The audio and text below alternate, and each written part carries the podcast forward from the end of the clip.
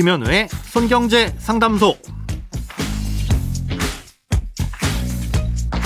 새는 돈 맞고 숨은 돈 찾아드립니다. 손경제 상담소 김현우입니다. 저축, 보험, 대출, 연금, 투자까지 돈에 관련된 고민이라면 무엇이든 맡겨주세요. 오직 당신만을 위한 맞춤 상담. 먼저 오늘 사연 만나봅니다.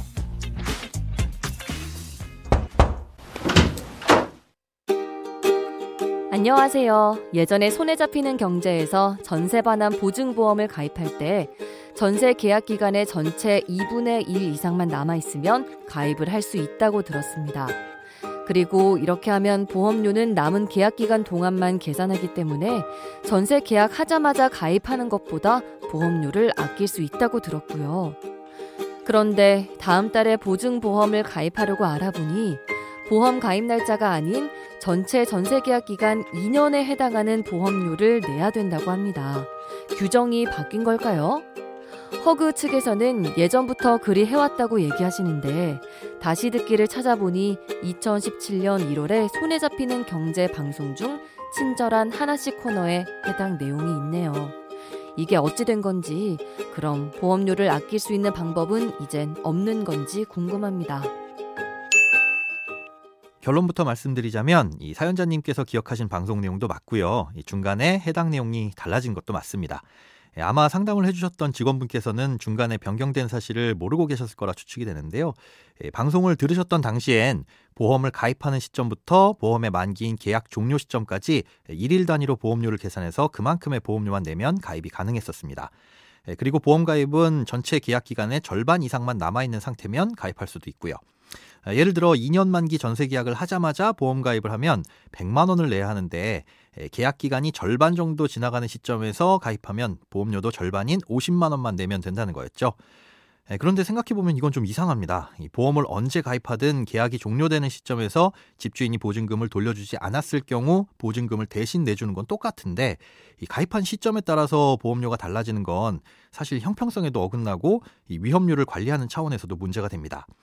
그래서 중간에 이런 부분이 보완돼서 언제 가입하든 똑같은 보험료를 내도록 바뀌었습니다. 보험을 가입할 수 있는 시기는 계약 기간이 절반 이상 남아 있을 때만 가능한 건 지금도 동일하지만 가입하는 시기에 따라서 보험료가 달라지지는 않으니 가입 시기를 조절하는 방법으로는 보험료를 아낄 수 없게 된 거죠. 아, 이외에도 가입하는 금액을 조절하는 방법으로 보험료를 아껴볼 여지는 있기는 한데요. 이것도 위험한 선택이 될 수 있습니다. 주택도시보증공사의 보증은 보증 한도 내에서 가입한 금액을 기준으로 보증받을 수 있습니다. 이 보증 한도라는 건 주택 가격에서 보증금보다 우선순위에 있는 채권 등을 제외한 금액을 의미하는데요. 아, 예를 들어 집값이 5억 원이고 여기에 이미 집주인이 이 집을 담보로 받은 대출이 1억 원이 있다면 집값 5억 원에서 대출금 1억 원을 뺀 4억 원까지만 가입이 가능하다는 거죠. 아, 이럴 때 보증금이 만약 4억 원이라면 4억 원 전체를 가입해도 되지만 상황에 따라선 일부만 가입해서 보험료를 줄이기도 합니다. 아, 보험료, 즉 이 보증료는 가입 금액, 즉 보증금 대비 약 0.1%대 초중반의 보험료를 내게 되는데요. 예, 아파트를 기준으로 보증금 4억 원 전체를 가입하면 2년치 보증료는 아, 약 120만 원 조금 못 되는 돈을 내야 됩니다. 예, 만약 절반인 2억 원만 가입하면 음, 보증료도 절반만 부담하게 되는 것이고요.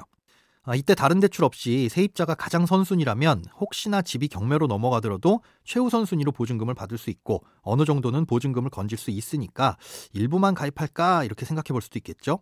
하지만 이렇게 일부만 가입하게 되면 전체 보증금에 안분해서 비율대로 보증금을 받게 됩니다. 예를 들어 보증금이 4억 원이지만 절반인 2억 원만 가입했다고 가정했을 때 경매를 통해 3억 원은 받았고 못 받은 돈이 1억 원이라면 가입 한도인 2억 원 내에서 1억을 다 주는 게 아니라 50%만 가입했으니 그 비율대로 5천만 원만 받을 수 있다는 겁니다.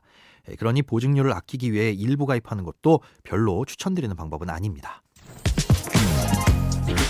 크고 작은 돈 걱정 혼자 끙끙 앓지 마시고 imbc.com 손경제상담소 홈페이지에 사연 남겨주세요.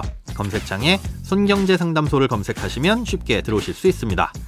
여러분의 통장이 활짝 오는 그날까지 1대1 맞춤 상담은 계속됩니다. 돈 모으는 습관 손경제상담소 내일도 새는 돈 맞고 숨은 돈 찾아드릴게요.